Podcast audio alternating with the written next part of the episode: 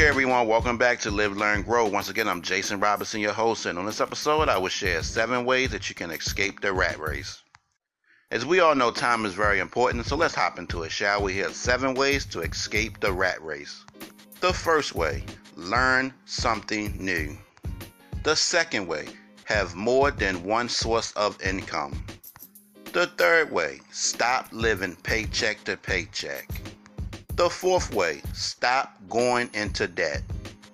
The fifth way, stop buying things to impress other people. The sixth way, stop being scared to invest. And the seventh way, stop being comfortable with exchanging your time for money. There you have it, everyone. Seven ways to escape the rat race. I hope this helps. And as always, I hope that you enjoyed this moment with Live, Learn, Grow.